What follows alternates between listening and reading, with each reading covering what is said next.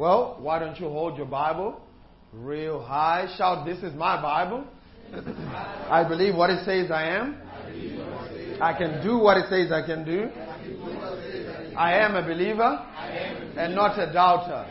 A doer, not just a hearer. Today, I will learn from God's word and my life will never be the same because faith comes by hearing and hearing by the word of God.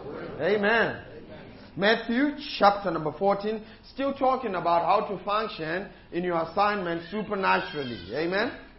So we were in Matthew chapter number 14 uh, last week, and uh, we dealt with the supremacy of God's word, how important God's word is in our lives if we are going to function supernaturally in our assignments. We discovered that the word of God has to be at the center of your life. Amen. And so now, we're still in Matthew chapter number 14 as our foundational scripture. And it says in verse 22, And straightway Jesus constrained his disciples to get into a ship. Someone say he told them to get into a ship. He says he constrained his disciples to get into a ship and to go before him unto the other side. Someone shouted, he told them to go all the way to the other side. Now tell your neighbor, he didn't tell them to go halfway and drown. I want you to pay attention to that. Jesus said, get on the ship. In other words, start this journey, but it's not going to be short circuited. It's not going to be aborted. You are going to go all the way to the other side. And these are the words of the Master. These were the words of Jesus pertaining to the assignment that He has given us. Now, how many of you know that God has given each and every one of us an assignment that will make an impact in this world? God has never created an accident. Listen, you may have been an accident to your parents, but guess what? To God, you're not. Let's go to Psalm 139 to validate that. 139, verse 14, and um, I'm going to read in the NIV. Psalm 139, verse 14, uh, all the way to 16 in the NIV. I praise you because I am fearfully and wonderfully made. Your works are wonderful. Let's just make a declaration. You know, ladies, he was talking about designing your words with your life. These are some of the words that you should be putting in your mouth daily. Someone shout, I am fearfully and wonderfully made. Now look at your neighbor and say, His works are wonderful. Now shout, I know that full well. It says in verse 15, My frame was not hidden from you when I was made in the secret place, when I was woven together in the depths of the earth, your eyes saw my unformed body. So God knew about you before you were formed in your mother's womb. Amen? Amen? And watch what he says right after that. He says, All the days ordained for me, written in your book before one of them came to be. Man, this is awesome. He's saying after God thought of you, after God deposited his purpose and His assignment on you, He ordained every single day, all the way to the end. So God didn't start until He was finished. But here's the deal. Here's the deal. This was on God's side of the ledger. You know, my wife has been trying to get me on this app called Waze for, you know, some time. Now I'm on it now. She had been trying. And, you know, I was just resisting and resisting. And the one time I was picking up some friends from the airport, and we caught the Gautrain, and when we were in Sandton, you know, I looked at my Google Maps, and it said I was going to take one and a half hours to get to Four Waze. That's when it hit me, the wisdom that my wife has. Oh, I was like, man, I need to download Ways. That, that woman, Lord, you gave me was talking about.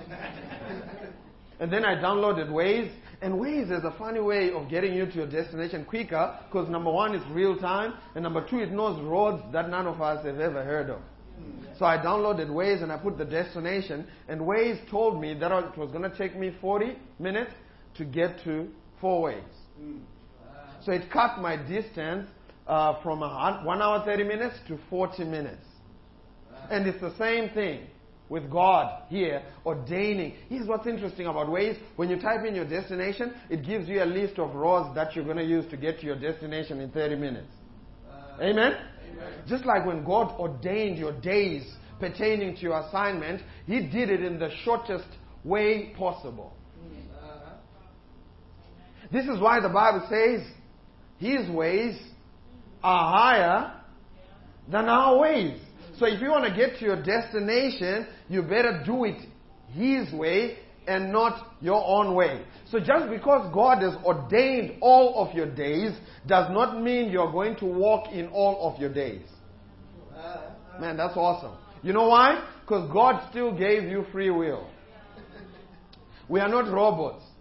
Have you ever been in a car with someone who just totally overrides Google Maps or Waze or whatever you use? They know better than the app. Have you ever been with someone like that? Then the app is saying, in 200 meters, turn right. And they say, no, I'm going to turn left in 50 meters. And then when you are stuck in traffic, they realize, oh man, that thing was clever. I should have, I should have gone with that thing. It's the same thing. God has ordained every single day of your life, but the real question is, are you going to submit yourself to what He has ordained for you? Because you have free will. You have freedom to choose whether to turn left or to go straight or to do nothing at all. How many of you realize that just getting the instruction, sitting in Sandton, does not get me to Fourways?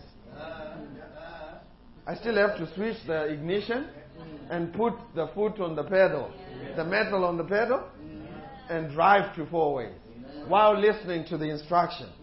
Amen? It's the only way that I'll get to my destination. Similarly, God ordained good things. Someone say good things.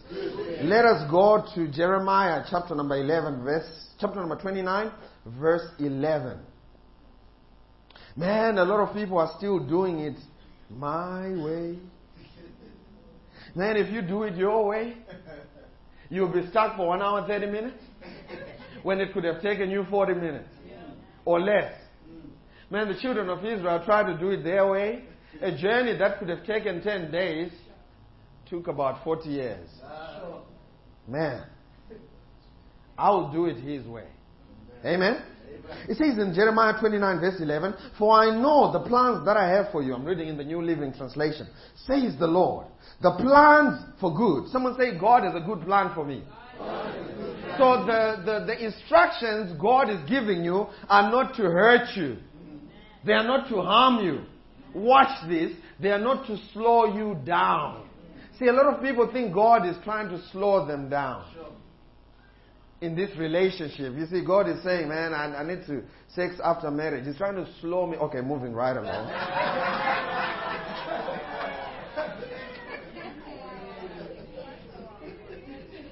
You see, he says the plans are for good, not for a disaster to give you a future and a hope. So God's plan for you is good.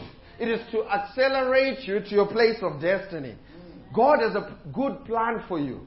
So God has a plan to prosper you. So that's out of the question. The real question is, are you planning to be prospered by God?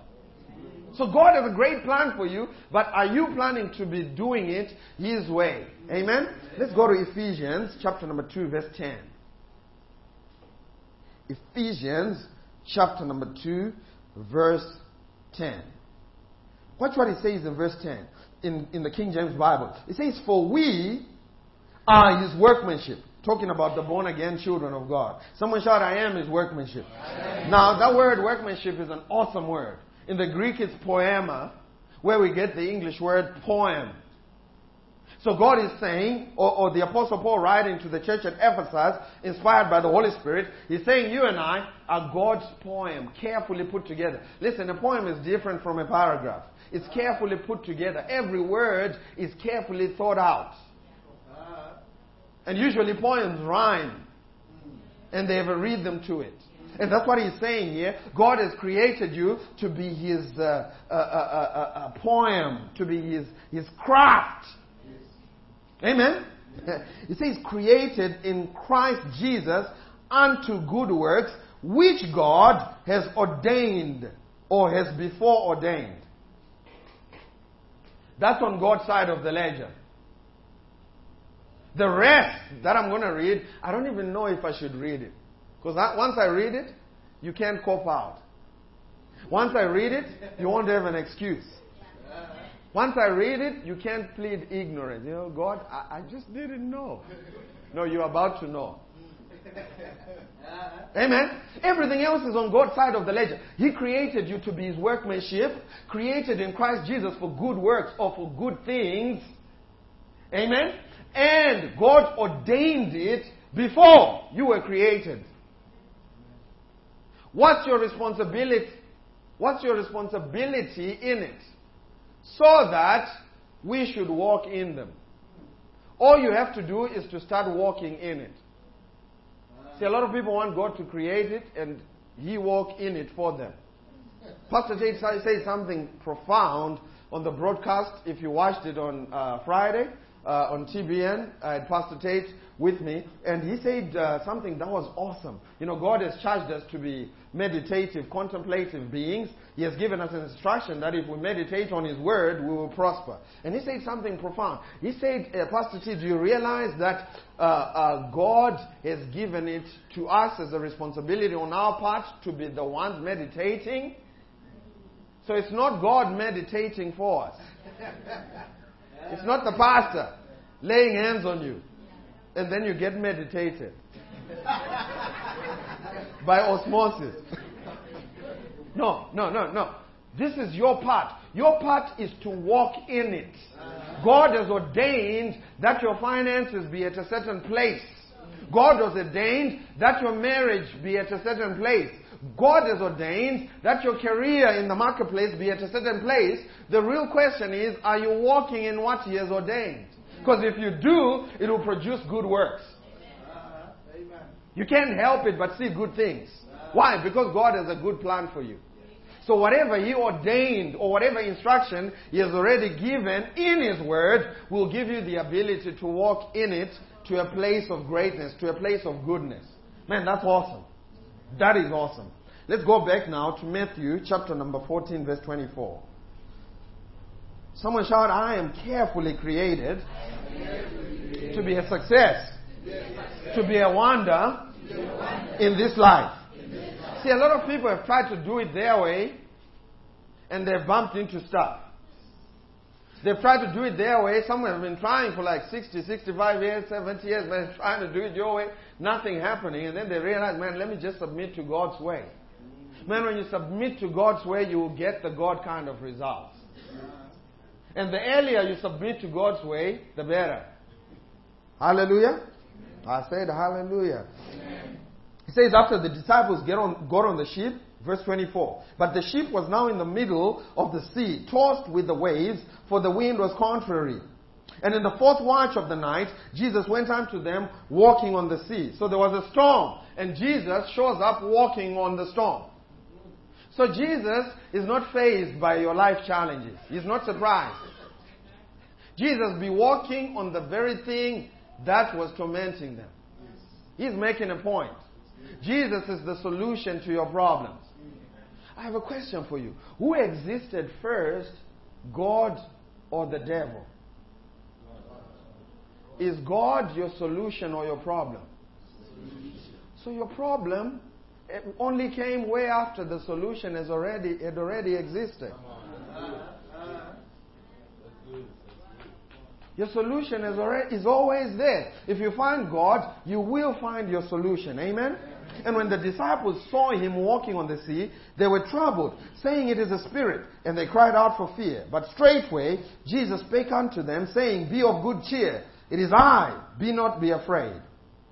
Why? Because fear stops the flow of the power of God. That's why he wants them to be of good cheer. Amen? Verse 28. And Peter answered him, said, Lord, if it's you, bid me to come unto thee. Oh, I like Peter. Peter was like, man, we're going down anyway. We, we're dying anyway. So if that's Jesus, I may as well get out of the boat and experience what Jesus is experiencing. And that's what it's going to take for you to experience a supernatural assignment to get out of the boat. How many of you realize that for you to walk on water, you have to get out of the boat? And the boat speaks of a place of comfort. You know, just kind of holding hands, kumbaya. Have you ever heard people say, you know, you know, I'm glad I'm not the only one who has flu? As if that makes it better. Like, man, I'm glad I'm not the only one who's just, you know, I'm, at least it's many of us. Peter was tired of that average life of, you know, I'm glad it's not just me. He's like, man, I'm going to do something different. And it's usually one out of 12, which is sad. God has a good plan for 12 out of 12. But only one usually gets out of the boat. Hey, listen, I'm going to take my chances. And Peter did not have the privilege and the benefit of reading uh, verse uh, 29 before verse 28. So Peter didn't have the whole paragraph before he walked on water. See, sometimes we read the whole thing and we think Peter read it and it's like, okay, let's act it out. No, Peter didn't have the benefit. Just like Abraham, he didn't have the benefit of reading the rest of the story. All he heard at the time, in the spare of the moment, inspired by the Holy Spirit, was leave your father's house. And faith is a risk. Faith gets out of the boat to walk on water. Faith does not sit in the boat and complain with the rest of them. You know, faith will do something different. You remember the four lepers in the Old Testament? They had been cast out of the city because there was famine in the land and they were sitting under a tree dying. Now, leprosy is a nasty, you know, disease. It just plagues your body and limbs will be falling off. You know, your eye could just be falling off and you've got sores everywhere. And these guys are sitting under a tree. They can't go back into the city because they've been, you know, cast out because it was uh, contagious. So they're sitting under a tree and they start talking. He said, James, we are dying here, sitting under this tree. And there was a famine in the land. Everyone was hungry. And they said, man, if we go back into the city, we're going to die of hunger because there's a famine there. What are we going to do? He said, man, let us go to the enemy's camp. we're dying anyway. we're dying in the city. We're dying sitting under the tree. At least let's die having fun. it's all dying, right? It's all dying. I may as well die walking on water. That's what Peter realized. It's like, man, this boat is going down. I may as well experience some supernatural for about two minutes. And guess what? At least I'll die having fun. But I say all of this to say, some of you are dying in your job. You know your assignment. Some of you are dying in your relationship. But at this time now, you're just, ah, you know, I'm staying for one to one. Okay, all right, moving right along. okay. This is not a license to leave. Amen? Pastor T told me I must leave. No, I didn't. Stay for one to one. Amen? Man, these, these dudes are sitting there, they're dying like we're done. We're going to do something different. Let us go to the enemy's camp. That's what they say. They say, let us go to the enemy's camp. Let's do something fun. Let's do something exciting. Let's do something risky. That's what faith is. Jesus didn't have the benefit of reading Lazarus coming forth. When he said, Lazarus, come forth. No, faith always goes out on a limb. Faith says, come forth! And he says, wait a minute, what did I just do? And then Lazarus comes forth and says, oh man, it worked. Let me do it again. Rise up and walk! Like, oh man, this thing works. Faith is a risk. They said, let's go to the enemy's camp. Four going towards the enemy's camp, limbs falling off, ears falling off, one eye probably, just dragging the other feet, going towards the enemy's camp. God saw them take a step of faith. How many of you know that you walk by faith? Faith doesn't sit under a tree. Faith walks. Faith do, does something. Faith will get out of the boat. Faith is action. They said we're going to do something. As they were going to the enemy's camp, God triple compounded their efforts. He said, I'm going to join in on the fun. The enemy heard it as a sound of a mighty army. Four guys. Oh no, four sick guys. And you are well able. Four guys are going towards the enemy's camp, and all the enemy could hear because God was like, man, when you are faith, God wants to join in on the fun. He said, I'm joining in on the fun. Oh, they could hear, oh, oh, oh, oh. God is man, they were like, oh man, It looks like Israelites have joined in with other forces and they are coming to attack us. So they left in panic and left everything. Man, there's always a reward when we choose to walk in faith. He who comes to God must believe that He is and that He is a rewarder of those who diligently seek. Those who are diligent in their work, God rewards them. Everyone left. They left everything. Diamonds and pearls. in the land.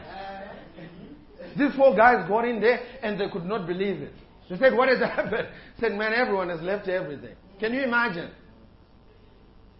After days and days of hunger and poverty, you choose to step out in faith, you go into a place. This is one of the places where we see uh, something called wealth transfer. There are about seven wealth transfer incidents in God's Word overnight. You go to sleep poor, you wake up the next day in abundance. What you going to do with it? Man, they got in there. You, you, look like a you know like a Rolex watch, like mine. You know, you look at it, you're like. they left it. You know, when they say diamonds and pearls, I looked at all my diamonds. I was like, man. Aren't you never say he's speaking of things that are not as though they are? I'm in scripture right now. I'm in scripture right now, man. You need to speak of things that are not as though they are. When the real diamonds come, don't be the one player hating. Because I'm prophesying right now. They got in there, everything was left. Everything. They started eating. They started taking advantage of everything that had been left, trying on new clothes. Mm. And they said, man, this is not right. See, whenever God brings you to a place of abundance, you always think of ministering to someone else. They said, This is not right. Let's go back and share the glad tidings with the people in the land. Now, here's what's interesting. There was a guy who the prophet had given a prophetic word that by this time tomorrow, all the prices are going to go down. Everything is going to change in the economy of Israel. You know what this guy said? He said it will never happen. And the prophet said, No, it will happen. It will just not happen to you. See, because here's, here's the cool thing about God's things He doesn't force them on anyone. See, some of you don't believe God can prosper your finances. Don't worry about it. It won't happen to you. Some of you don't believe God heals. You know, you're one of those people who think pastors bring in their own sick people. Don't worry. When you get sick, it won't happen to you. So don't worry about it. No need to argue. Don't panic. If you don't believe it, it's not going to happen to you. So you know what happened? As everyone was going out in a stampede, they trampled on the guy who was saying it will never happen. And it didn't happen to him as the prophet had prophet. Go and read it. Man, it's an awesome story. But the whole nation was delivered by four lepers who chose to do something different about their situation. They realized, man, sitting under a tree and complaining is not going to change anything. Let us do something different. Amen? amen. I said amen. amen. Let's go back now to Matthew uh, chapter number 14. And uh, we're going to read uh, verse 29. And when Jesus said, Come, and when Peter was come out of the ship, he walked on water to go to Jesus. Someone shout, Peter, Peter. walked on water. Walked on water. Doesn't matter what else happened afterwards, Peter walked on water. Amen? Verse 30. But when he saw the wind boisterous, he was afraid, and beginning to sink, he cried, saying, Lord, save me. Now, Peter, I don't even know why you're focusing on the wind. Because it could have been a sunny day, and there's no wind at the swimming pool. You would not have walked on water. so the reason you're walking on water is not because the environment is conducive. See, the reason you're doing well in ministry is not because the environment is conducive. It is simply because you're walking on the Word. So the environment has got nothing to do with it.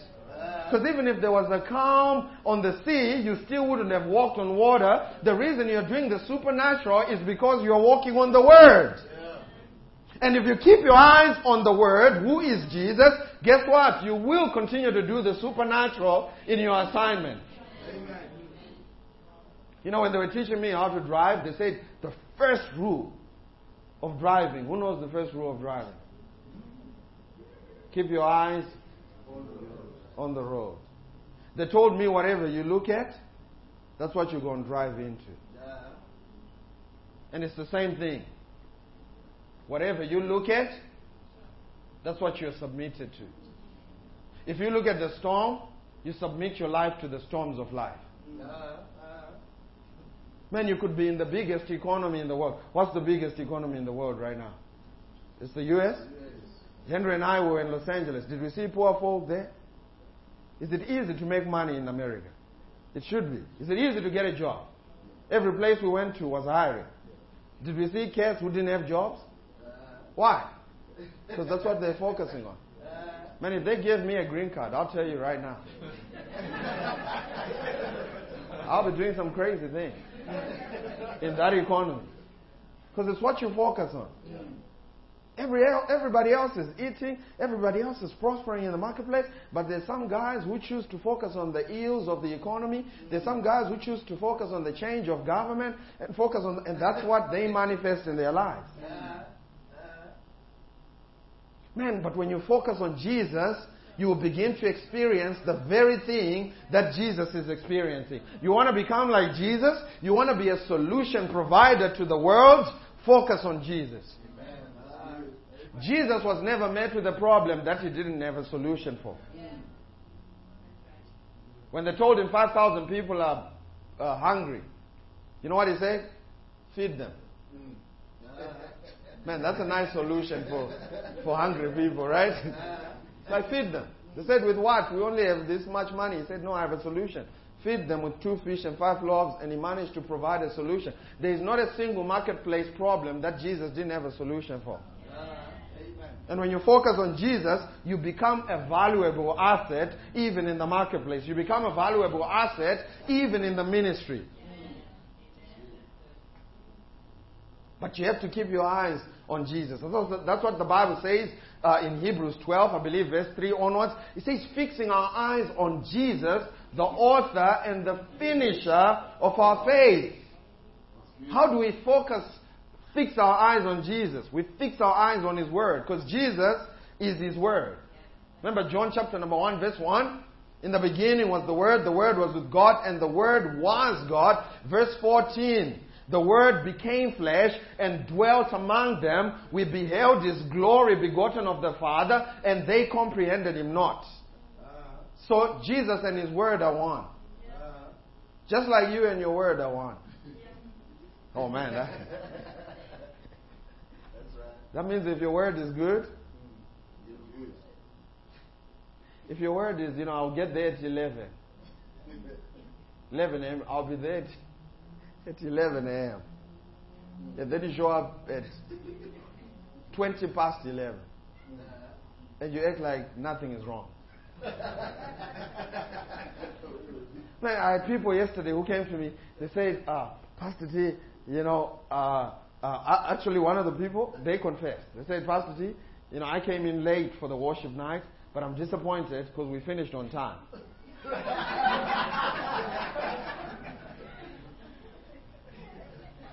I said, why did you come late? They said, because I know African time, if it's 6 p.m., it's 6.30. I said, well, we're not running under African time here. If it's 6 p.m., on the dot we'll start. But you can give us the closing prayer. Man, I'm telling you, when you start honoring His Word and focusing on His Word, you'll begin to experience the very thing that Jesus experienced. In closing, how many minutes is it? Five minutes? In closing, let's go to Matthew chapter number 7, verse 24 to 29. You know, the leaders have been putting me under tremendous pressure. Say, Pastor, you preach forever. So now they have a timer for me. Say, man, you've been talking all the time. Matthew chapter number 7, verse 24 to 29. In the Message Bible, please. Watch what it says. This is Jesus speaking, so this is important. Amen? This is Jesus talking about His Word and how important it is in our lives. And man, this is, this is awesome. I don't even know if I should read this. But let me read it anyway, since you're here. Jesus said, These words I speak unto you are not incidental additions to your life. These are not homeowner improvements to your standard of living. Man, that's awesome. That's a mouthful.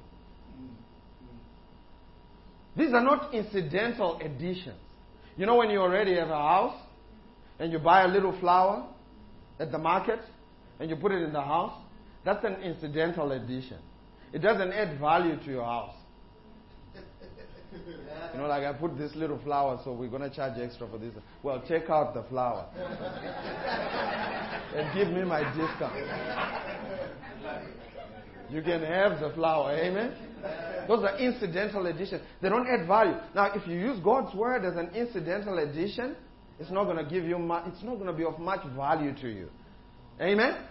You see, these are not uh, incidental additions to your life, homeowner improvements to your standard of living. They are foundational words. Someone say foundational words. He says they are foundational words, words to build a life on. The difference between incidental additions, you know, flowers and, and so on and so forth, is that the foundation, if you take out the foundation, the price of the property will change.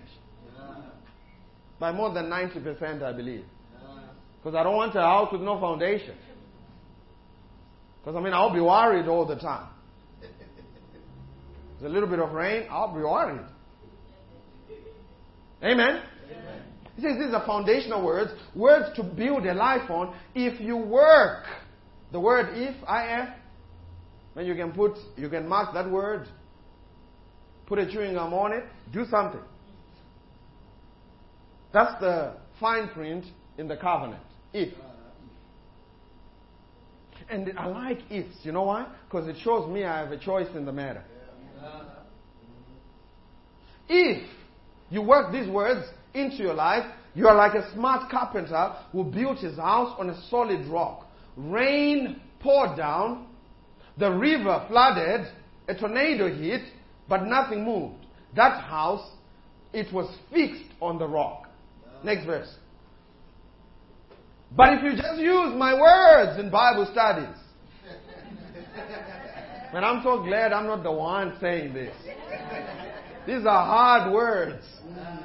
You see, but if you just use my words in Bible, have you ever met people who are so deep in Bible studies, they drown in their own, you know, depth.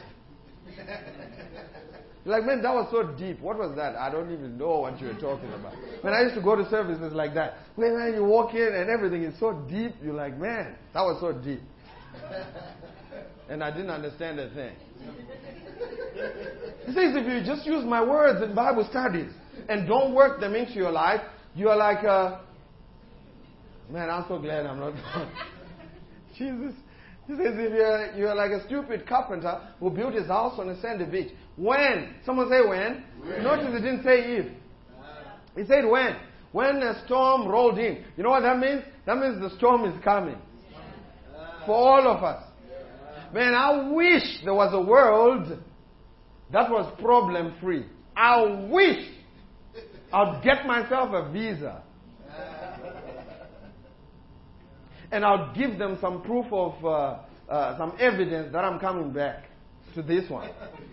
And then once they give me the visa, I would go there and then get to that land and see how I can change my status. Because I would be glad to relocate to the land that does not have problems.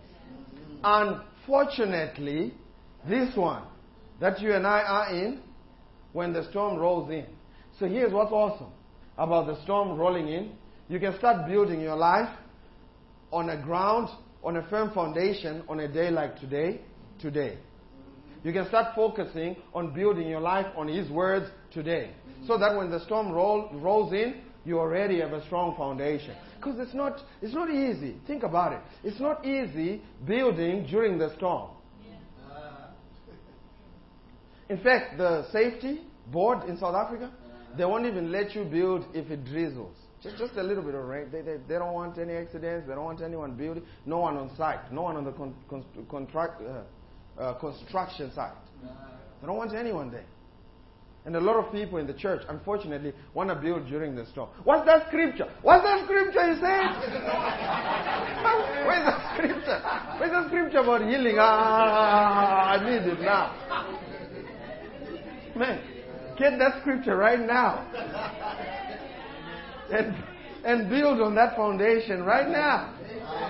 So that when the storm hits, you are calm. You know why Jesus could sleep during the storm? Because he knew his feet were standing on a firm foundation, on a solid rock. So when the storm came, Jesus was sleeping. They had to wake him up. Think about it. You know, when a storm hits, the water comes into the boat. Jesus was probably, you know, halfway in the water but just sleeping. Can you imagine? Just sleeping and the storm is hitting. Why? Where did he get that much confidence? Because he was standing on the Word, on a solid rock. Amen? He said, Man, if you don't do that, you're like a stupid carpenter. When the storm rolled in and when the waves came up, it collapsed like a house of cards. And here's the thing He's talking to Christians. So there are two kinds of Christians. There are those who build their life based on His Word, and there are those who build their life based on my way. My way won't get you much. And it won't get you far. But when you start doing it His way, see, God didn't create us to be cookie cutter Christians. Copy and paste. You know, on your laptop. You know, my wife and I were in uh, San Diego 2013 and I was sitting, we were sitting at the beach playing cards and God spoke to me. In that moment, it was as loud as daybreak. I could hear it. And God spoke to me and He said, You shall start reaching your community uh, through Facebook, through short clips, and so on and so forth. And it, use social media and things like that of that nature. And I heard the formula as clear as day. And when I came back, we started doing that. We started, you know, doing short clips. And most of the people in here came because they saw us on social media and on Facebook. But here's what would typically happen to my pastor friends. They would come to me and they say, you know, uh, Pastor T, what camera do you use? It's not the camera, dummy. It's the instruction. Say, how many minutes should the clip be? I tell them. And then they go and they try it and they come back, they say, no, this thing doesn't work. And I tell them, it doesn't work for you. Because you didn't get it. I got it for me and my assignment. And God has not called us to be cookie cutter Christians. He hasn't called us to copy and paste. You know, what are people making money with these days? Yeah, we want to. Yeah, they are making chickens. Yeah, chickens has money these days. Have you ever heard people like that? Man, God wants you to be the leader. God wants you to hear from Him and lead the pack. Not be the one following everyone around. But for you to do that, you need clarity of His voice. And how do you get to that? Just like what Brother Tinashe was talking about, there are two different levels of time. There is Chronos and Kairos. And there are two different levels of His Word. There is Logos, which is the written Word, and then there is Rhema, which comes in the spare of the moment. You are not going into Rhema if you're not faithful with Logos. Why should I whisper something nice to you when you ain't even reading my letters? Amen. Amen. Amen. You are not faithful with Chronos with being at work at 8. Mm. Why should God promote you into Kairos, God opportune times? Uh, You're going to waste that. That's a higher dimension. Uh, you need to be faithful with grade 1 to 7 for you to go to grade uh, 8. And for you to go to university, they will check if you have been faithful with grades 13 or upper 6. Form 6. Amen. They'll check to see what you've been doing for the last five years in high school. Have you been faithful with physics and chemistry before you try to fly jets? what did you get? Before you try to be a doctor, what did you get in biology, in uh, chemistry, in, in what else? Math, physics? Stuff of that nature. Why do they do that? They want to make sure before they promote you into a place You've been faithful with where you are. And it's the same thing. You have to be faithful with the written word of God. It has to be life to you. You have to let that word be the foundation of your life. Now, when I went to high school, they told us, you know, the seniors, uh, they told us and they said, um, here, there's only one rule. When I tell you to do something, you don't question it. If I ask you to jump, you don't say why. Because that will get you up. When I ask you to jump, you ask how high. That's the attitude we should carry when God gives us instruction. Why? Why should we carry that attitude? Because we know God has good intentions for us. He has ordained good things in our days. So He possibly couldn't be setting me up for a trap. See, people play cat, uh, cat and mouse with God because they think God is setting them up for, for, to fail. God is setting you up for success. Every single word is put in His Word is a setup to win. Man, if you read it with a suspicious heart, you'll be like, ah. you won't use it to frame the foundation of your life. And, I mean, when the storm hits, it will collapse like a house of cards. Next verse. When Jesus concluded his address, the crowd burst into applause. They had never heard a teaching like this. Man, that's awesome. Why had they never heard a teaching like this? It was because Jesus was simple enough for them to understand. All the religious leaders, what they did was just, you know, be deep about it. Write this down. An anointed preacher will take the complex and make it simple. An annoying preacher will take the simple and make it complex. Jesus was talking to everyday people. That's why he didn't use physics. Because I would have missed it.